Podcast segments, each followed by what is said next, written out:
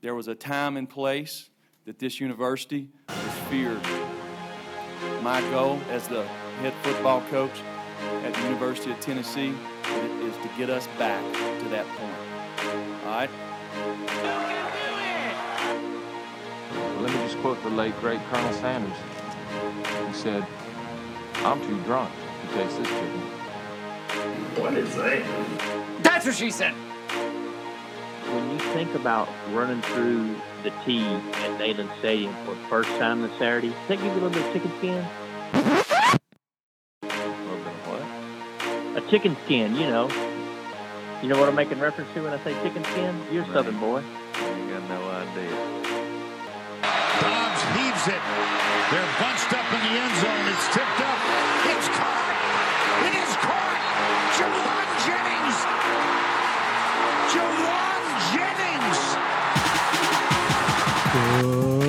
Good morning, afternoon, evening, brunch time, lunchtime.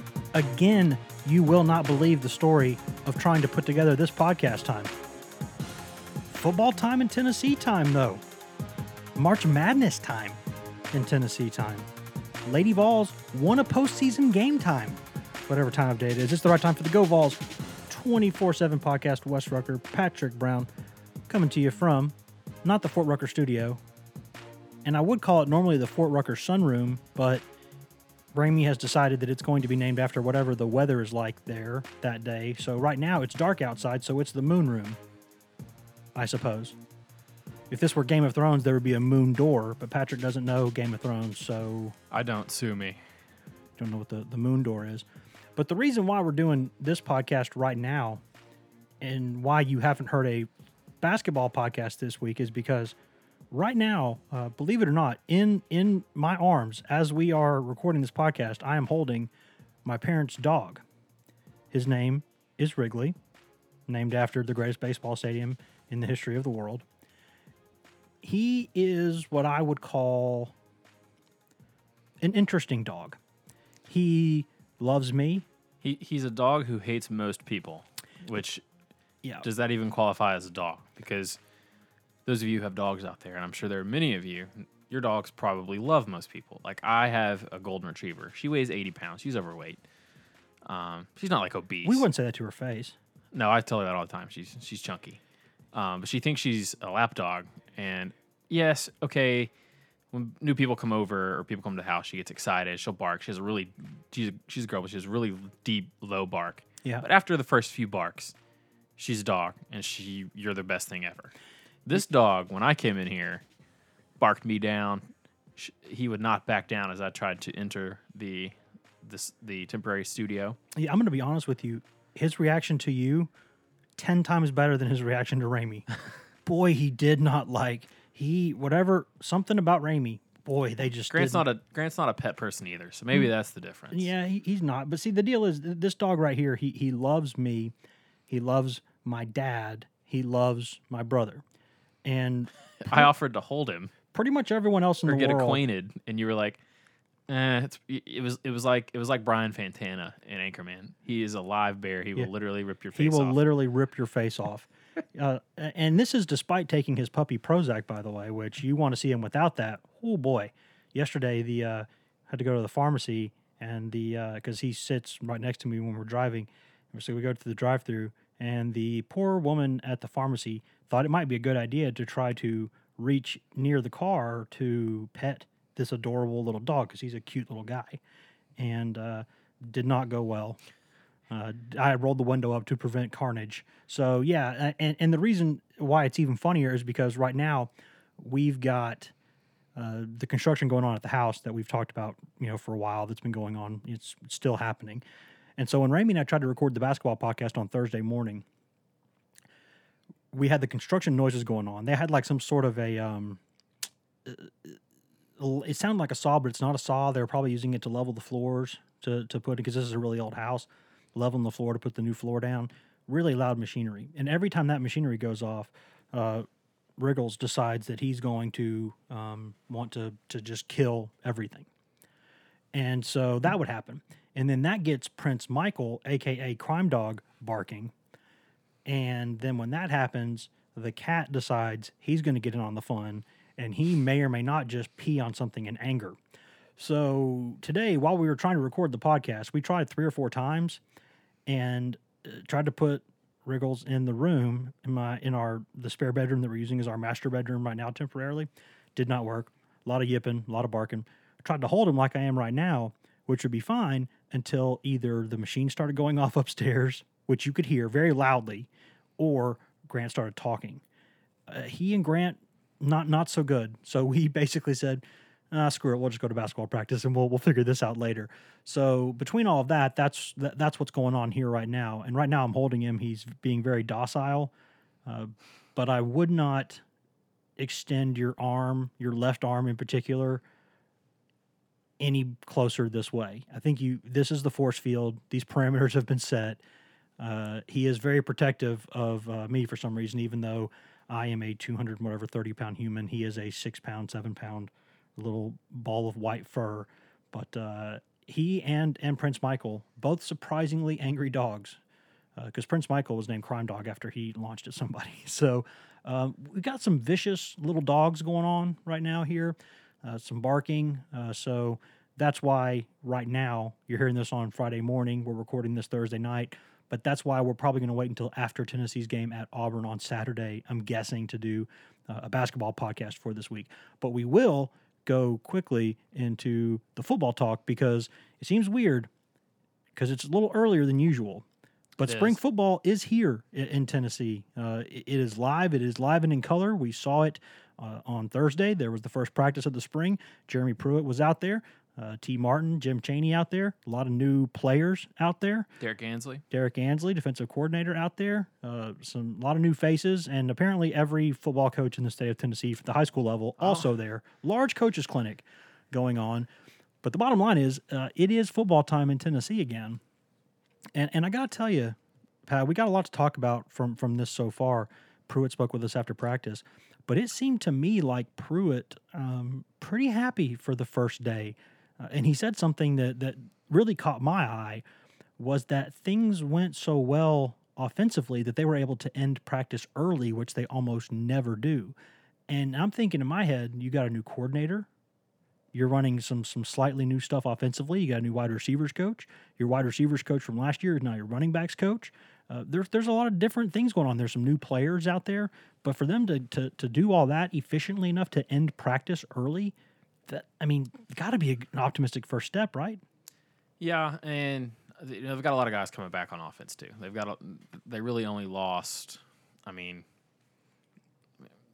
they had what two seniors that were part of the the deal. Keller Chryst and, and Madre London were their seniors. They were both kind of backup guys. Madre London was basically a non-factor last two months of the season. Yeah, you don't have Trey Smith anymore. He was there. Uh, he was dressed like he was practicing. He was not practicing. He was in cleats. He was in his Even jersey. even had the gloves on. um, and he's out there. So were Chance Saws. Good to see him out there. Yeah, it was. Um, Tanner Ananudi uh, out there as well. Another guy that's had to uh, hang it up for injury issues. But um, a lot of guys coming back. Drew Richmond's another guy that, that was moving on from this offense. But every pretty much everybody else is back there. Every wide receiver that caught a pass, he's back. Um, their top two running backs and a couple other guys from that backfield are back. Jarrett Guarantano is, is obviously back as well. And um, so there's some, you know, these guys have, this isn't their first rodeo with the spring practice. So, um, and- Pruitt has talked a couple times this offseason about there being some sort of, uh, I don't say carryover, but there's been some, you know, some things that Jim Chaney is going to do that isn't exactly a foreign language to what, compared to what Tennessee did last year. So there's going to be some carryover, not as much carryover as Pruitt said. There was a lot of carryover with the defense, which you would expect. Same system, second year. Uh, you And- wonder, and- and- you wonder if yeah, Ansley runs the same stuff as Yeah. Pruitt. They're from the same tree. you, you wonder if that's going to help some of these guys play faster. Um, and so, yeah, but I, I think that's a good first step. And, and I thought when Pruitt was on Feinbaum earlier this week, and, and he said this too, um, talking, uh, I think it was the answer to your question when he was talking about his coaching staff. He said, What's the difference going into your second year? He's like, you know, we're not having to change as much stuff. We've set, you know, the foundation is sort of in place Yep. about what you want your program to look like on a day to day basis for your players. Um, it's not new for everybody. It's new for the new guys, but the new those new guys have guys that have been here just kind of show them, hey, here's what we do. Here's how we do this. Here's how we dress. Not, not everyone's having to learn Yeah. to swim at the same time. yeah, and you're not trying to establish what you want. it's in place now, and now you can um, focus on getting your players better. And the other part of that too is, um, you know, this roster. Uh, you're you're not trying to tinker with it and moving a good dozen guys around like they did last spring. I don't think you're going to see that. You might see some guys, and there were some guys in different positions today, but um, you're not going. I don't think you're going to see a, an overwhelming number of position changes like you saw last year. And I think that's an indication that uh, that Pruitt and and his staff know this roster. They have a better grasp on what guys can and can't do and where they can best help. And so now it's it's all about player development. I think that's what that's what spring practice is all about is is players getting better individually. And and you hope if if players are getting better individually, then collectively your team will be better. Yeah, the, I, I wish there was a, a, a sort of a more, you know, politically correct way to say this. I don't really think there is, but when, when you've got, you know, that old saying is when you've got some of those some of those guys that, that are the um, you know new guys that are trying to learn but the old guys are trying to learn the system too. You kind of hear that you know the deaf leading the blind. Is, is kind of it's like it's, it's like saying everybody's a freshman. Yeah kind of yeah that's a better way to say it. It's like every you know the people who were, normally would learn are also having to learn at the same mm-hmm. time. So so so it's it can be a little bit different. And you know i thought it was interesting pruitt said that he didn't really want to talk about last year anymore um, which makes sense on some level because you know focus on the future now. You you can't go back and play uh, Vanderbilt and Missouri again. You know you got to focus on playing those guys this season. But uh, I I, I like kind of. It seems like there's a bit maybe more of a comfort level now with Pruitt. Definitely. You know I I think he he just kind of you know last season he was pretty good at you know kind of faking it until you make it. I, I think he was able to kind of keep calm. You know, he'd been around ball his whole life. You know, his father's a great high school football coach in the state of Alabama. Uh, you know, he played college football. He, he's all you know. Then he became a coach. He's always been around the game, and so he'd seen a lot of the best in the business at different levels handle themselves. So he kind of just kind of went on about that. But there were a lot of things that were different for him, and and I think now after a year, he just kind of, you know, the proof will be in the pudding when they go out there and play. But it just seems like he has more of a comfort level with things, and, and I feel like you know, Chaney's given him a bit of a bit of a lease on life, a new one offensively. I think he he trusts Chaney a lot, and he lets Chaney run a lot of that stuff. He said that he sat in some meetings, mm-hmm. and that Chaney always runs things really efficiently, keeps it and, simple, and, and, easy to understand. Yeah, yeah, you know, K I S S, keep it simple, stupid, and uh, you know, it's football, not physics. And, and he goes out there and and he he teaches things in a very easy to understand way um, but that are technically correct. You know, getting guys. We're speaking kind of like the European football now, but you know, technically good. You know, mm-hmm. want to have everything in place. You, this foot goes here, that foot goes there. Your elbow's too high, your elbow's too low. You know, move your frame this way. Little things like that, and, and he's really good at. And, and so, I think probably Guarantano having another season under his belt probably helps that too, because you know when you're in when you're in individual periods you know, your upperclassmen kind of in each position, your best players, which are usually the same thing, but not always. Those guys kind of set the tone for the individual periods. But when you get into team periods, I mean, it's kind of like you've got the, quarterback setting the tone offensively, and then you've got kind of maybe your Mike linebacker and, and a couple of your safeties that are sort of setting the tone defensively. And you, you see different things like if a Barnett's out there at end, he'll, he'll set the tone. But in general, you know, th- that's the important thing. And with this team right now, when you think about it, there's an, a quarterback who has experience. There is a Mike linebacker who has plenty of experience. And you've got at least one safety back there in Warrior who has a lot of experience. So the heart the heartbeat on both sides of the ball is experienced more this season. And I think that might lead to more efficient practices. It might lead to more efficient um, just sort of teaching on a daily basis. And I, and I think it's one day they haven't even put on the freaking pads yet, although they were wearing those funky looking helmets. Um, you know the the safety helmets that that linemen and, and contact players have to wear now in in those padless practices. But you know, football's played in pads, but I think that's a good sign for sort of where things are. There just seems to be more. I don't want to say it wasn't structured last season, but there's even more structure now, and it just feels like Pruitt's a little more comfortable in his own skin the players are a little bit more comfortable. It just seems like things were going pretty well. I mean, we only saw part of practice, but the parts we saw looked fine, and and then apparently when we left, it looked pretty good too. Yeah, I, I think um, you know it's it was the first day of spring. You always you know it's the first day of something. You always there's always going to be some sort of something that makes it a first day, a typical first day. You hear that a lot of times. Today felt like it didn't feel like a first day. It felt like they had been doing this for a couple weeks. Um, and, and I think these players now know how these practices are going to be run. I think those uh, the way that this staff practices is a complete difference from how the other staff practiced. Um, and I think that took some adjustment. Uh, there's a lot of reps. A lot Pruitt's of not on a microphone.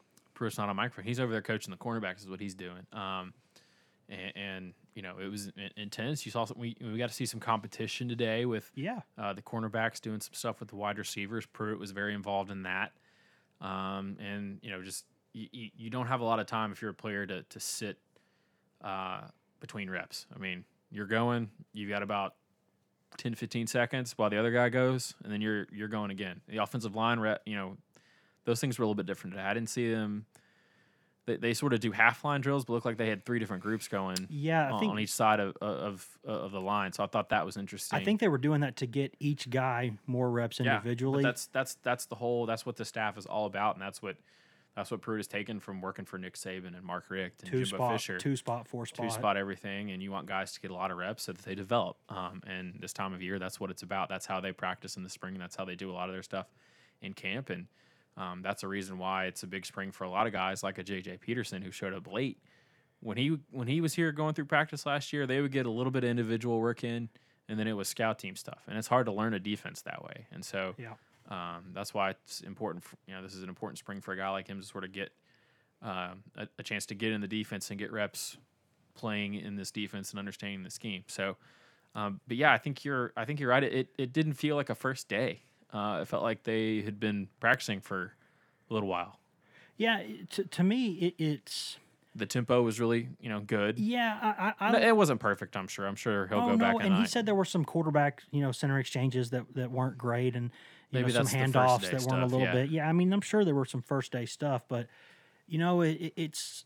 I've said this before. When, when you are a program like Tennessee, not historically, but where where Tennessee is right now, you are playing in the Southeastern Conference, where if you put together, congratulations, a top 15 or top 12 class or whatever it is, that that guarantees you nothing because the people ahead of you that you're trying to catch, a lot of them are having better recruiting classes than that. So that puts such a paramount on every single day, every single rep. You know, anytime these guys go out there and have a bad day, when you think about it like this, anytime they go out there and have a bad day, and an Alabama or Georgia or Florida or whoever has a good day, that gap widens. You have to be so good every day in order to get where you want to go. You know, and, and you have some talent, probably don't have top to bottom as much talent as those programs have still. I think we can all admit that if we're being honest. And that doesn't mean you don't have a chance, but that means that every day is important. And so that that's what makes me happy when you look there the first day of practice and, and you see a guy like um, you know, a Warren Burrell. You're like, okay, let's see what you've got. Uh, go guard Marquez Callaway. One on one, everybody's watching. And then if he if if he dusts your tail up and down the field, here here's Jauan Jennings, here's Brandon Johnson. You know, I- I- they just keep throwing guys at him and saying, "What can you handle? Let's see if you've got this." Because this isn't seven on seven, sitting around there in the complex, uh, and it's still not pads yet. But there's people watching. There's pressure on. Let's see what you got, kid. You know, hey, uh, get, guess what? Uh, here's some of these new linemen. Uh, Wanya Morris, uh, why don't you try to go up against this this third or fourth year player here? Let's see what you got. Can you hold him off? Uh, I, I like stuff like that because when you're just going good on good all the time and you're not letting guys develop, you're you're not you're just putting yourself back. Because to some extent, we know what some of these older guys can do. We need to see what some of these younger guys can do, and I think that's important. Is they every single day that these guys don't have a good practice, the gap either widens or stays the same. And you, you, you can't catch it. You know, it's like that whole elephant one bite at a time thing. Every day that you don't get better, you're falling behind. So I think that's why people say, like, oh, it's just a first day. No, no, I, it's important. If Pruitt is happy with the first day, because most coaches get a little bit happier after they say film, you know, they're because they're kind of eh, something's bothering them, and then they watch film and they go, "Oh, that wasn't too bad." That's how most practices go. But when he's out there saying, "I thought that was pretty good," I, I think that's a pretty good sign because this guy doesn't fluff around. I mean, this guy's out there. If he likes it, he says it, and if he doesn't, he doesn't. So I, I think it's a good first sign. Now we see if they can build on it. Yeah, and, and I think if you if you are Jeremy Pruitt, and, and I think I I don't know if I made the comment here or if it was in something I wrote, but He he sounded like a more confident coach. He sounded like he has a much better grasp on where his program is, um, and I'm sure he knows that they have a long way to go. But I mean, uh, it looked more like an SEC football team out there today than it has, and I feel like we say that all you know every year. But uh, you see guys that uh, third and fourth year guys who look completely different than they have, um, and you see some of these new guys that look the part. Um, Well, already. just think, think about where they were last spring. They were so so bad last spring. They just didn't have they didn't have any numbers. They didn't have numbers. They didn't have a lot of size. They didn't- didn't. yeah, size. I mean, just um, I walked off that field that day, the first day of spring practice last year, and the first day of preseason camp, and I told anyone who would listen to me, "Boy, I don't know if this is a bowl team. I just don't know if this team." and right we don't know if this is a bowl team. No, we don't. But what I'm saying is, it's not so obvious that I'm saying that after the first day, which is what I was doing last year, saying, "Boy, this is going to be a long year." I'm not. I'm maybe I'll get there, and you know, come back to me in a week or two. I might say, "Oh God, this still doesn't look like a bowl team." But at last year, the first day of spring was was terrible, and, and the first day of preseason camp was was still not very good, and you just they didn't have a lot. And I think right now, considering it's spring and that some guys aren't even there, some guys who normally would be playing are getting held out when they would play in preseason camp. Some other things like that, some little health stuff. You got more freshmen and JUCOs coming in this summer that are going to help out. They just look physically better right now. I, I think. Yeah, and and you know you see some of the work that some of these offensive linemen have done, and that's a position obviously that's going to have a lot of concern um, after how they played last year. Um, but you're not going to Understandable You're not going to overhaul that overnight. And I've said this before. There were too many games last year where you saw Tennessee's offensive line, and then you saw the other team, the other SEC team, trotted out there. Uh, it was just like staggering. Now Missouri's offensive line, they those guys are huge by any stretch. Those guys would be a big NFL. Those guys would be big That was compared to an NFL that, offensive that was line. that was a Wisconsin sized offensive line. But you look at what they're doing and what Tennessee had, and it was like, why are these teams even playing in the same like level? Yeah. I mean, and and you know, and we've seen some of these guys put in a lot of hard work um, to get bigger. Nathan Niehaus is up over 300 pounds. He's put on 40 pounds since last year. noticeably bigger. Yeah. Marcus Tatum is uh, 310, 312. I think he's listed at 308. We've his his which journey, is which is a scientific marvel that he's been able to his- do that. His journey from I think Ryan, and I'm sorry to bring Ryan up at a podcast. He's not here. Um, he can't defend himself, Um, which is normally the best position. said that I think Tatum was under us. 250 at his official visit. Um, and, and that was the biggest, maybe the biggest shortcoming of, of the previous regime is just the shortcomings and the complete failure in the strength and conditioning program. And now you see guys like that getting bigger in a year. You see guys like Shanon Reid who look unrecognizable. Yeah, to me, he was the single most unrecognizable player.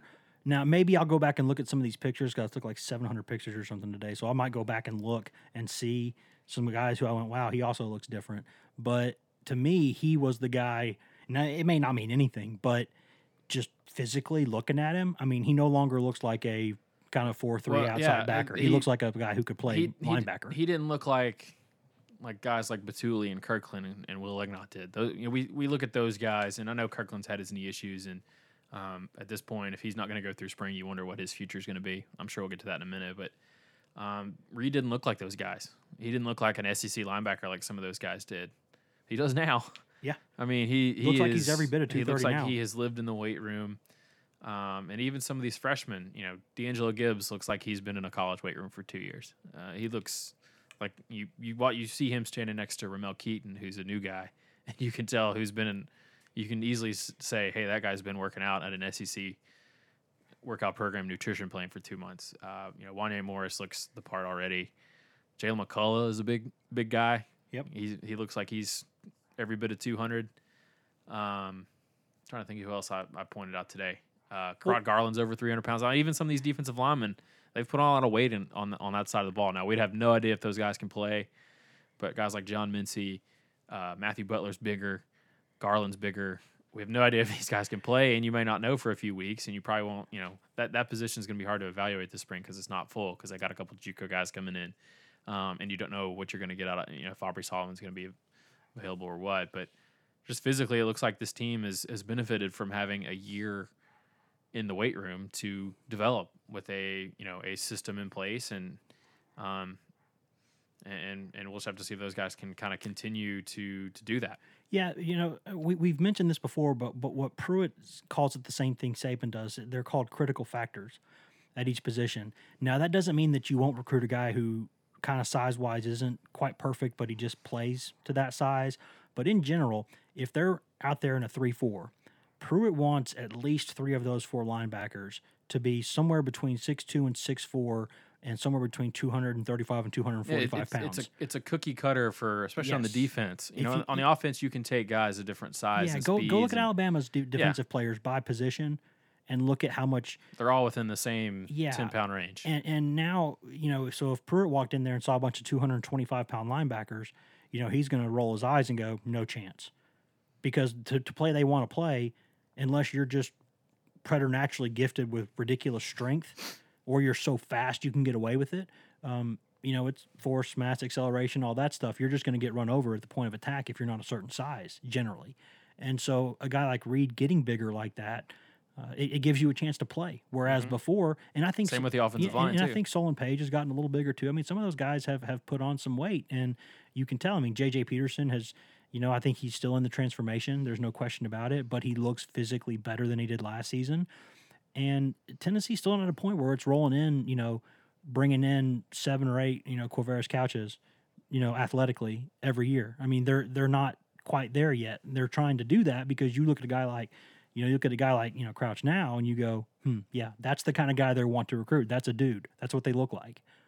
This kid rolls in here, what, 6'3, 235 or something almost? Crouch? Looks- Yeah. He's listed at 6'1", 242, and that looks about right. He's not Is the he, tallest is, guy. is he listed at 6'1?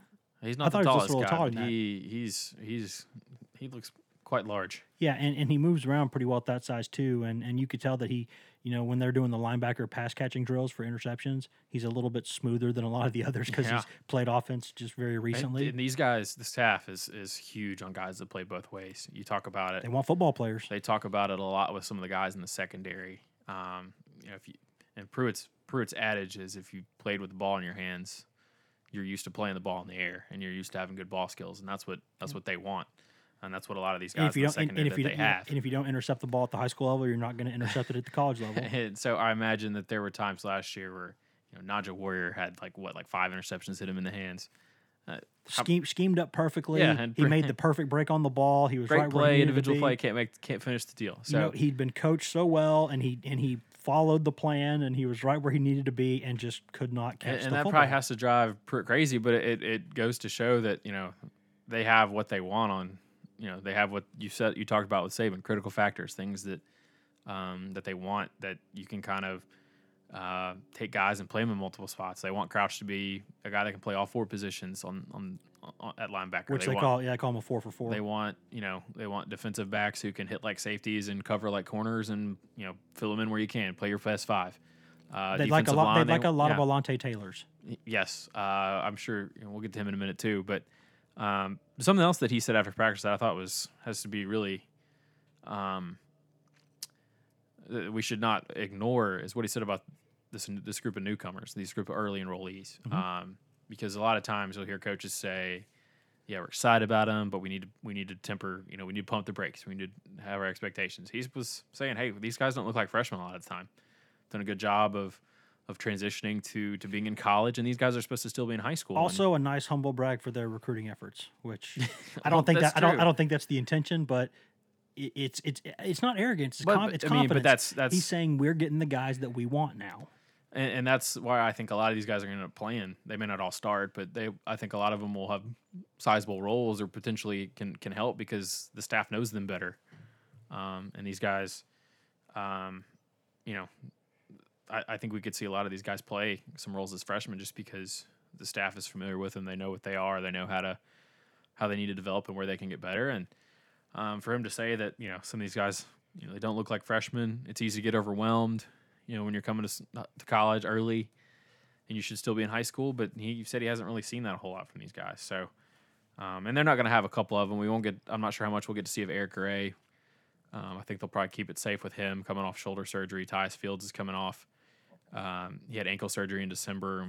He kind of told, I think, Ryan back in December he would probably miss a, maybe up to four months potentially. So uh, he may not be a guy we see really on the field until um, well, I guess Pruitt said he could be back late uh, late in spring, so we'll have to see if that if that happens. And, and Chris Akporoghene, the um, offensive lineman, Is that just a guess? How confident are you, you that you got that name right? uh, I feel pretty confident. The K in his name is silent, so it's Akporoghene, and and I've heard the staff say it, and I've heard Ryan say it enough times to I feel like I feel like I'm pretty confident. But he's going to miss a couple practices to start off with uh, after having a knee deal. So um, we won't get to see I all love of when these coaches freshmen. say that when they say, "Yeah, he's got a knee."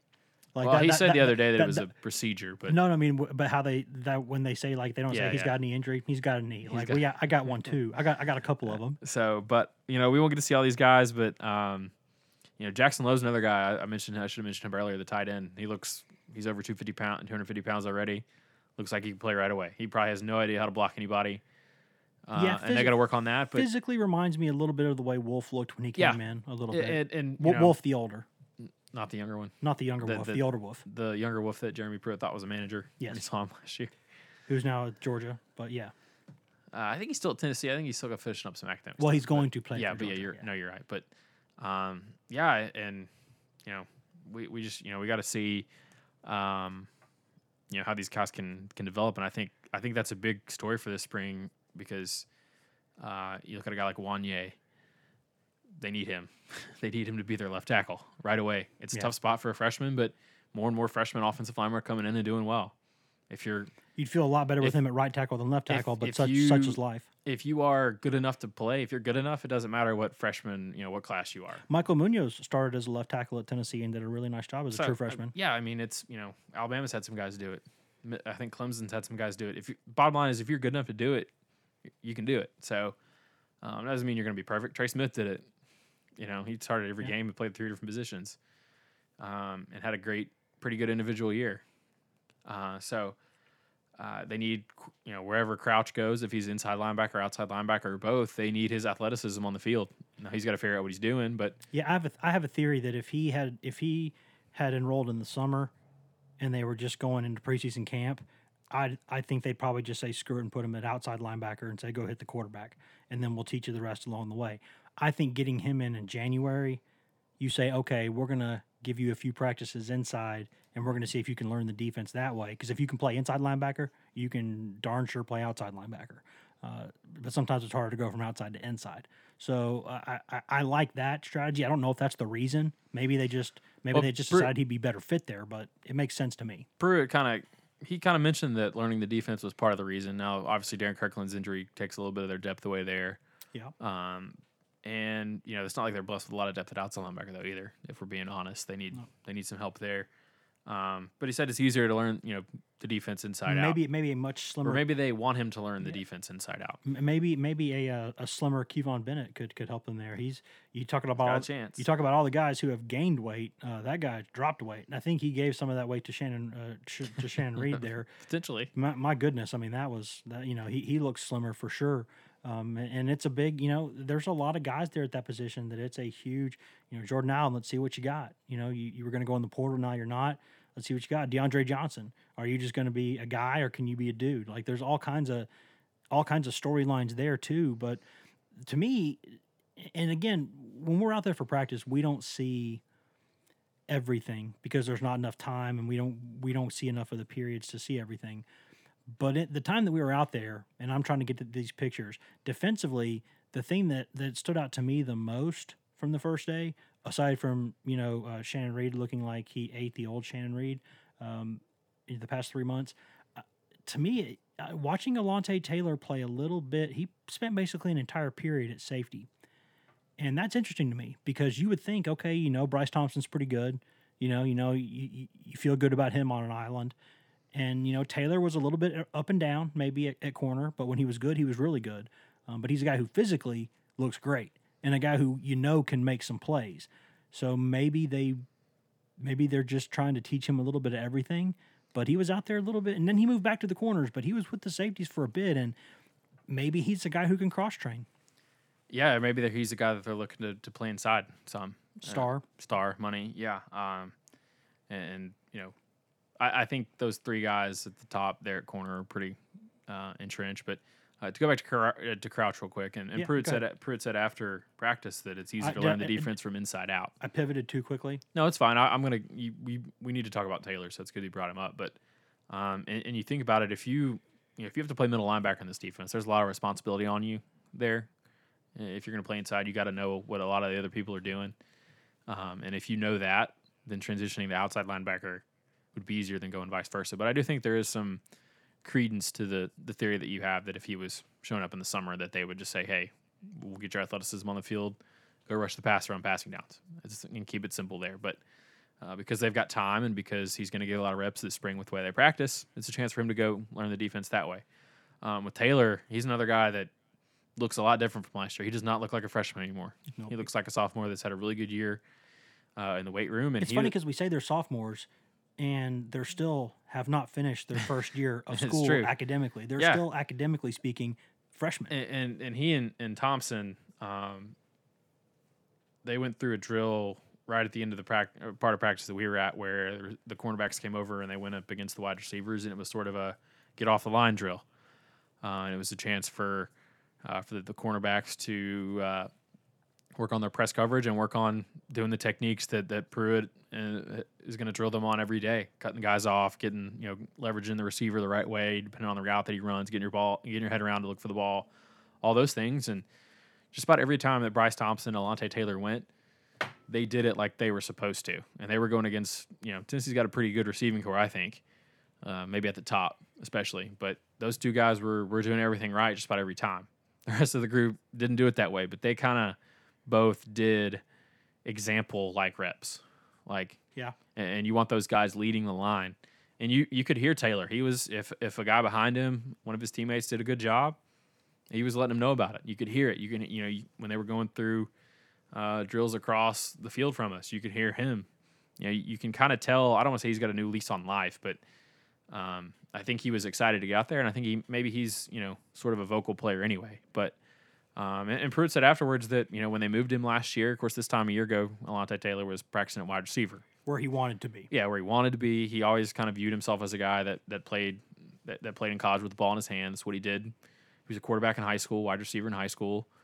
Had a lot of yards and touchdowns and points, and when you do that, you get used to it. You want that glory. when you're when you're used to the ball in your But- hands. you- that's what you think. you But should there were doing. some some people there were some college coaches and programs that uh, of a of a very high caliber, Alabama and Georgia among them, Pruitt being at Alabama, that thought his upside was higher on defense. Um, and, and he said, and Pruitt was pretty blunt afterwards in saying, talking about Taylor uh, after practice, saying he wants to play defensive back now. He didn't want to when we moved him, so uh, and he and he was completely new to the position. He played some defensive back in high school, but the way Pruitt described it is he'd go back there and stand at safety. Yeah, I, I, That's a- the I- best way. That's like such a Jeremy way, Jeremy Pruitt way of uh, explaining something. He uh, he just went back, stood back there and played safety. Yeah, he just kind of stood back there and walked around. Saw the ball, went down, chased down the ball. That's what he did. in general, though, I, I'm a big fan of. Now, I think that I'm not like a, you know, you got to put the the square peg, you know, in the square hole all the time kind of guy. I think you can look outside the box some, but I, I do think that in general, I like defensive backs who played quarterback in high school because I think they've had to think about the way an offense works. Uh, and they can do that at wide receiver too. But if they did it at quarterback, they really had to understand a little bit about coverages, about why somebody was doing something, and the consequences of you know when you were looking the wrong way or when you got you got faked on something. These guys are, are, are well versed in that. If they've played quarterback at even a decent high school program, that wasn't just like a snap the ball to the quarterback and run some spread stuff and there you go. But I like guys who do that because they've had to think, and, and it helps you on that side of the ball. And, and I like, you know, Taylor.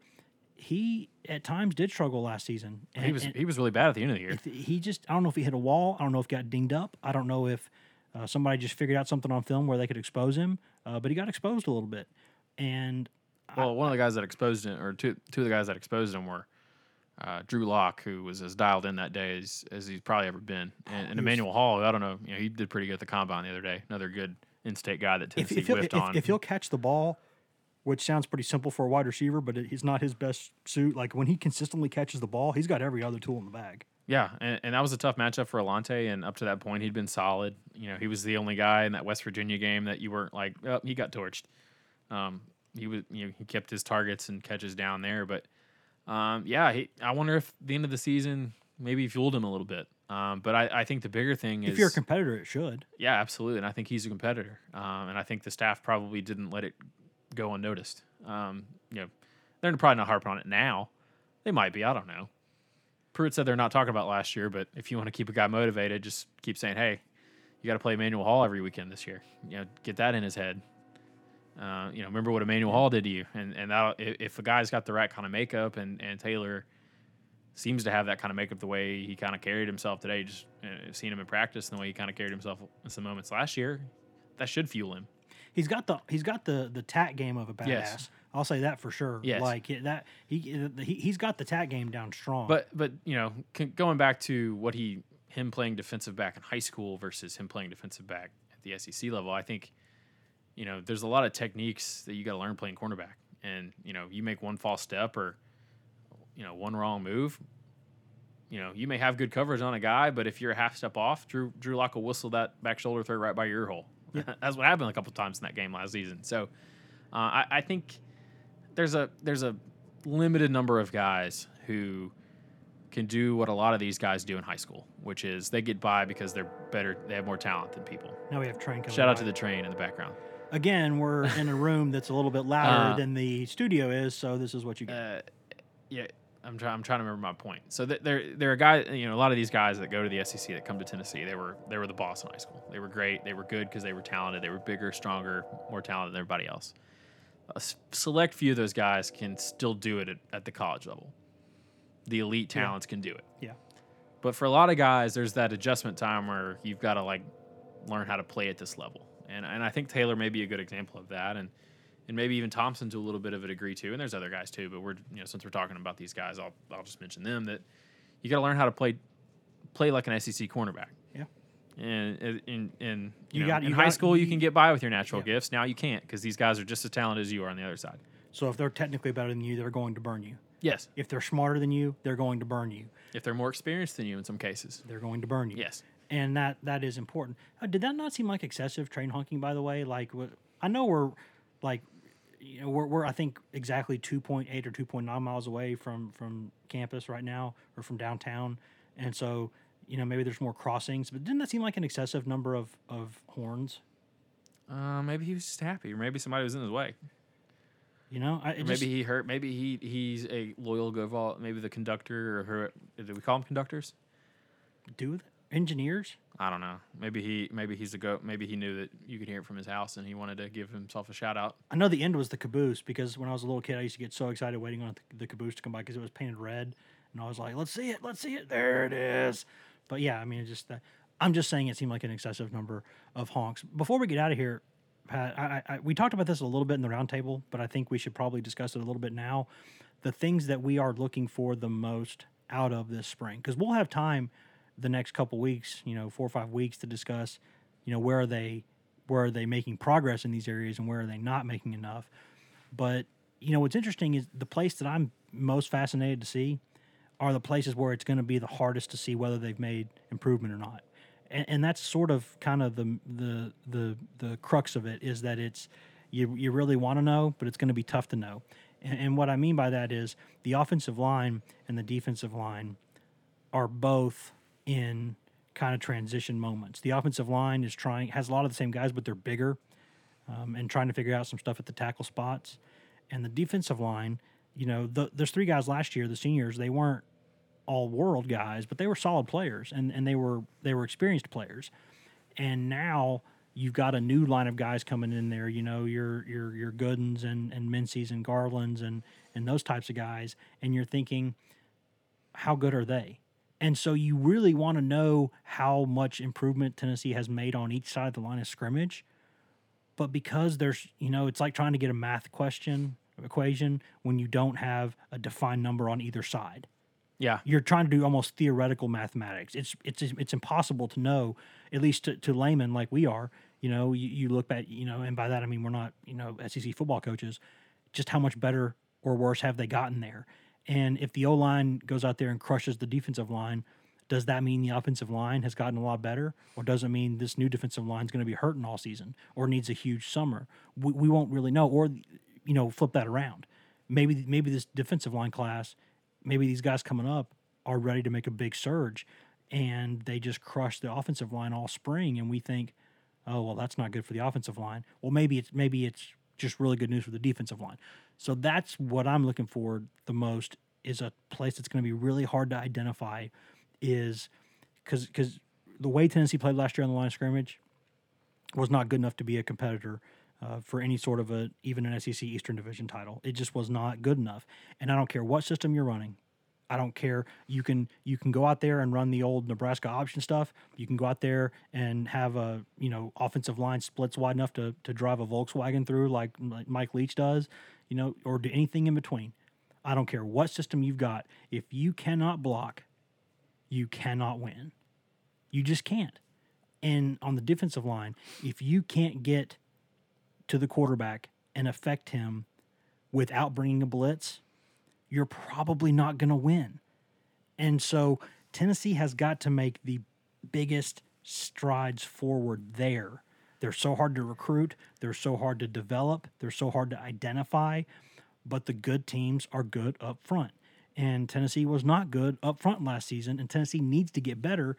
And to me, that's where, you know, you need to see big strides physically. You need to see these guys looking the part. You need to see some guys emerging a little quicker in some cases, you know, playing a little tougher. You just, they need to get better there. And to me, that is the most critical thing I think for this team this spring. I mean, a lot of people say a lot of other things and they won't necessarily be wrong. Well, I think those are I the just two think- biggest question marks. I don't, I don't think there's any debate there. I, I mean, you know, because you know you talk about Guarantano needing to get better. Yeah, you and still all got these your other detractors things. there Yeah, that'll point him out, saying he's the weak link or whatever. I don't, I don't buy that. I, you know, when he's, we saw him last year when he was given time to throw. He when was he's pretty not good. running for his life. yeah, and when he's not hurting because he get hit, he Ne- gets hit ne- every third play. Needs to identify fronts a little better. Needs to identify coverages a little better. Needs to make quicker decisions. But I don't think he was completely subpar in those areas. He just you had to be incredibly gifted. You had to be almost a Houdini like Dobbs or somebody to get out of some of those jams he got put in last season. And I think we got numb to how special Dobbs was in that way. I try to tell people at the time, don't get numb to this. The way he escapes the pocket, but he makes up for so many bad offensive line performances because he just is preternaturally gifted enough to get you out of those situations.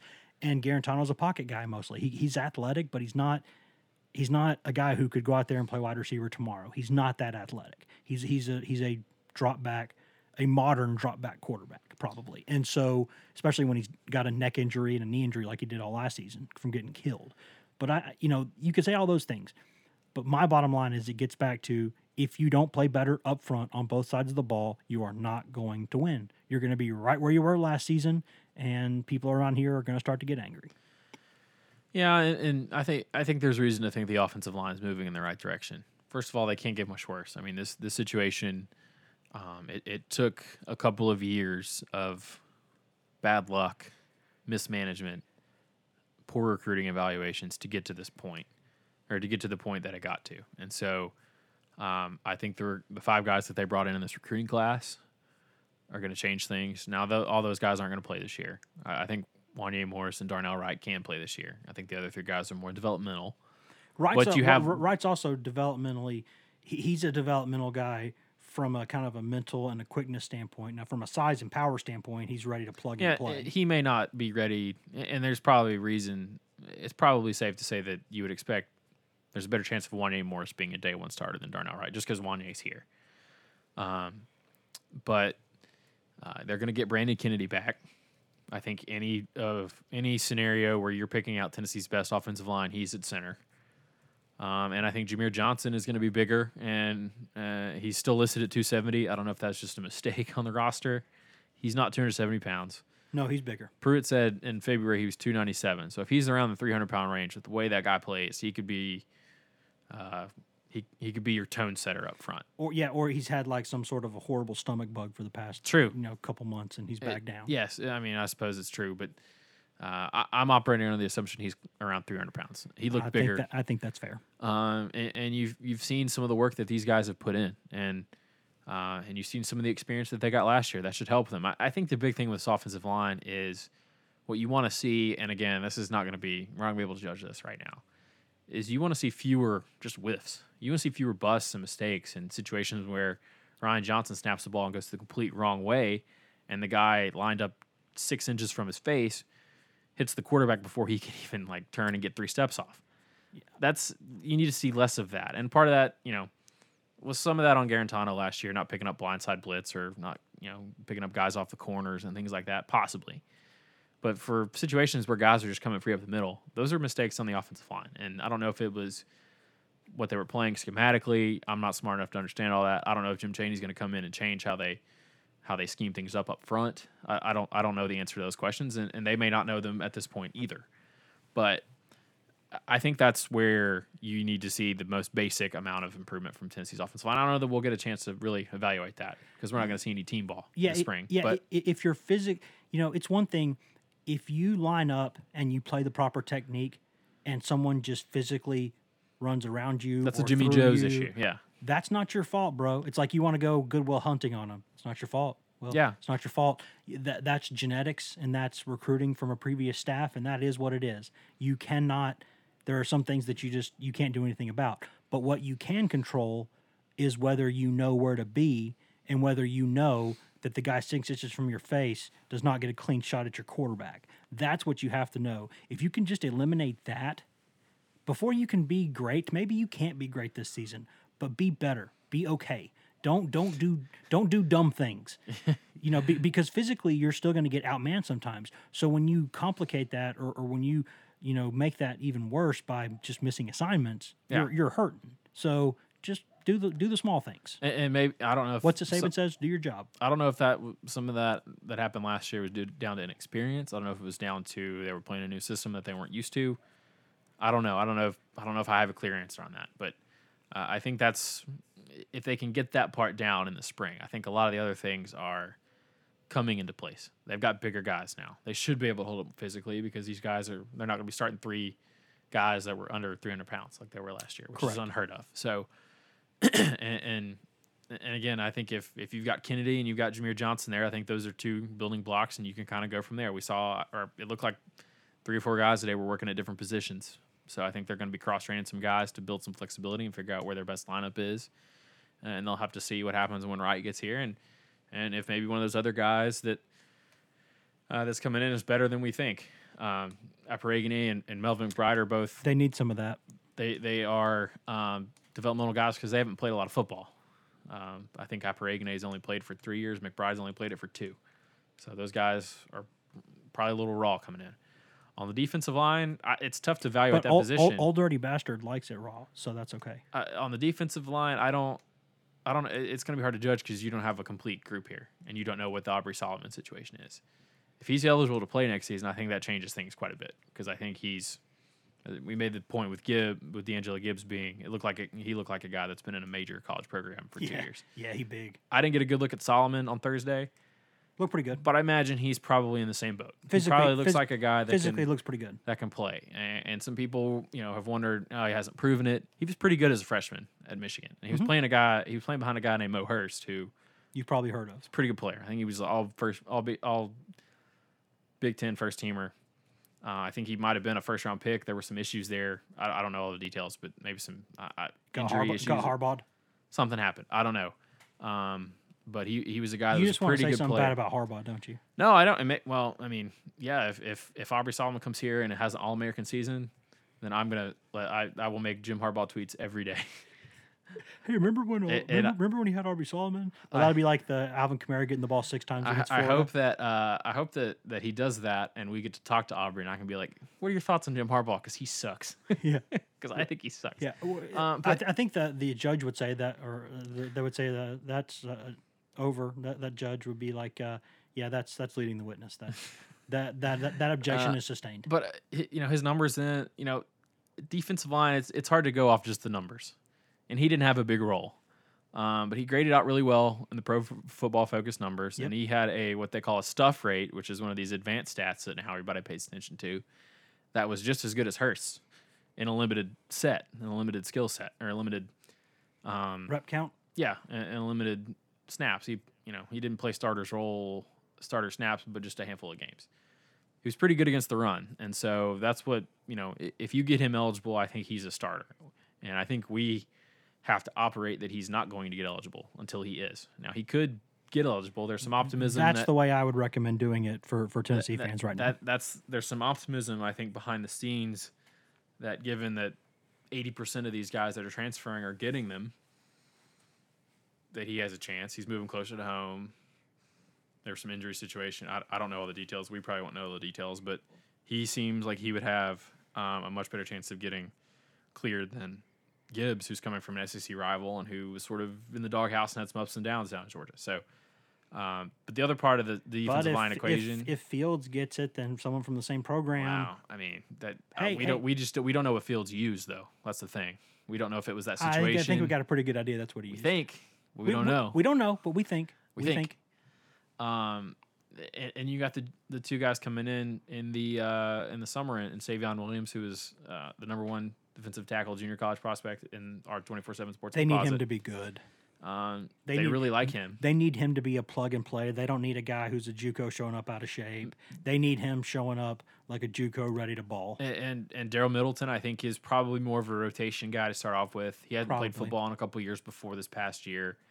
But Uh, I tell you, I remember that kid in high school. did- athletically, he is a he is if he if he has not lost his athleticism in the past couple of years, and he played I'm for telling you, pretty he- good junior college he- program. Athletically, for for a kid that size in high school, he could move. Yeah, and again, if he's if he comes in in shape and, and motivated and and um, uh, is able to somehow between now and then shake off the rust, you know, he didn't play. Like I said, he didn't play for a couple years there uh, before this past season.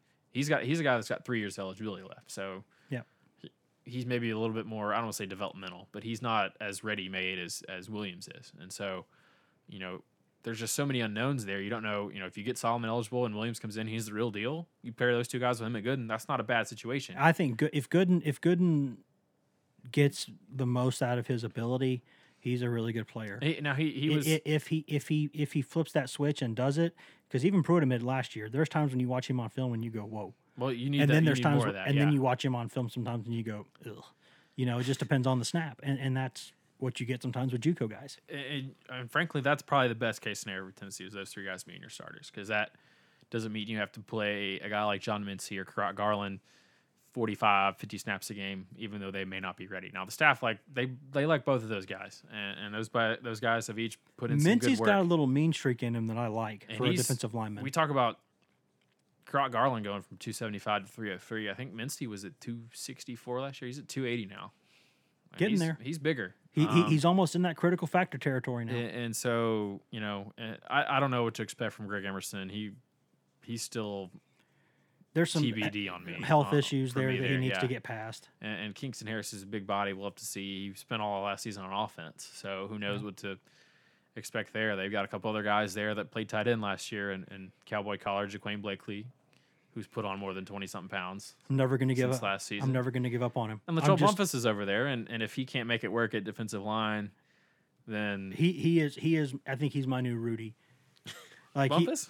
no no no Blakely. The cow when he, as soon as he put on that cowboy collar, I went. You know what? You're a new man now. What did you think when he uh, was at fullback one play and blocked the wrong guy? A little rough start. You know, I've I've seen I think that was his only like one of his only snaps on offense that, all last season. that was just like well, you know, here's what I think. I think the guy who he was supposed to block just ran away from him. That that's my story. Is Ran I away from him and right to the running back. he saw that and he was like, I just bro, I want no part of this. And I, I just I can't I see that cowboy collar and I go, uh, I can't I can't do it. But you know what? That that's kind of like like it was this morning. Uh, trying to record the podcast Thursday morning uh, with with Wrigley here. He and Grant Ramey did not see eye to eye, and there were some construction noises going on. But I, I think you know what. Let's be honest. I think we got to give him credit, the little guy. He's, hung in there. He's done he, a good job. He has he has hung in there for this hour. Of course, I've he's been in my lap for literally the entire podcast. I have a calming effect on dogs because I'm a dog person. I'm I'm an animal person. Like I, I'm I'm inclined to think that all dogs love me. I I'm I'm a like dogs and cats. You heard like- me. I was like, let me hold him. Let me get acquainted to him. Yeah, I, I, I did I did test that once when we were at the farm because there's at, at, at the family farm there. There's a couple of uh, couple of, of jackasses that my dad just does not. He hated them so much he refused to even name them. It's like, what are the names? He goes, don't care. You're talking. You're actually talking about actual donkeys, right? Yeah. And, you know, they're in there to, to, you know, protect the cattle. And so they were in their own separate pen, basically. And I was like, you know, dad, animals love me. You know that. Just here. He was like, he's like, all right, hot shot. Here's an apple and a carrot. Go see what happens. And he's just sitting there like, well, I'm to watch this. And so I walk up there and I'm trying to, to feed it. And all of a sudden, before anything could even, before I even really got there, had already started turning around. And when they turn around on you, that means the kick is coming next, and you do not want like that's you do not want that kick. So I was like, okay, those animals maybe don't like me, but other animals in general, dogs, cats, all of them, uh, even crime dog, I, I can go pick them up, and somebody else tries to. Not going to work out for him. But thank you, Wrigley, for for behaving today. I think we can all we can all appreciate that, and we can also say that um, the fact that you don't like Grant Ramey probably says more about Grant Ramey than you. I agree. I think we can admit that. Guys, thanks for tuning in. We'll have a we'll have a obviously there's a ton going on with hoops, and we will have a hoops podcast after that game at Auburn at some point uh, that night or the next day to talk about Tennessee going into the the postseason, which obviously is a team that could cut down nets. So we we got plenty to discuss there. I'm wondering, do you think they'll cut down Auburn's nets if they win Saturday? We talked about that, and Ramey said it would be too disrespectful, and so it definitely wouldn't happen. Oh, it's not going to happen, but they should try. They should just ask I, SBP if they'll give him a, I a said- ladder and some scissors. you know, like the laundry hamper nets or like the little Nerf nets. they should bring those in the locker room and let them cut those down in the locker room just in case. I think that could be a really funny, like social media moment. I think they should probably think about doing that. Or just come back here and cut them down here in your in your own arena. Yeah, have a, go- is there a concert going on Saturday night at Thompson Boling? We don't know. have a little party. Have a little Yeah. party. Although there's not a floor in Thompson Boling right now. It's just like the concrete right now. So There's probably something going on. all that stuff got taken down already because there's no more basketball games this season. So they probably have to go to Pratt and do it. But hey, maybe they can go down to Pratt and cut the nuts there. So, uh, and we'll have more about baseball too because that Tennessee baseball team is off to a record 13 and 0 uh, start. Uh, still leading the country, I believe, in earn run average or right there ne- near it. Uh, it's going to be fun because they're playing Fresno State this weekend, and Fresno State's opening night starter Friday uh, can reach the 100 mark and is a uh, high round, maybe a first round draft pick. So that's going to be a, a fun game. We'll have plenty to talk about there too. Uh, as always, you can find us on social media. I'm Wes Rucker 24 7 on Twitter. Patrick Brown is P Brown 24 7 on Twitter. Grant Ramey is Grant Ramey on Twitter. Ryan Callahan is Ryan Callahan 24 7 on Twitter. We are also as a staff on Twitter at twitter.com slash GoVols 24 7.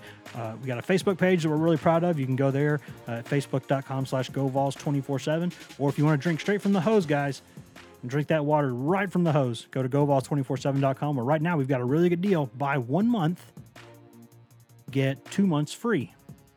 That's three for the price of one. That's the other way to put that. There are two ways to phrase that.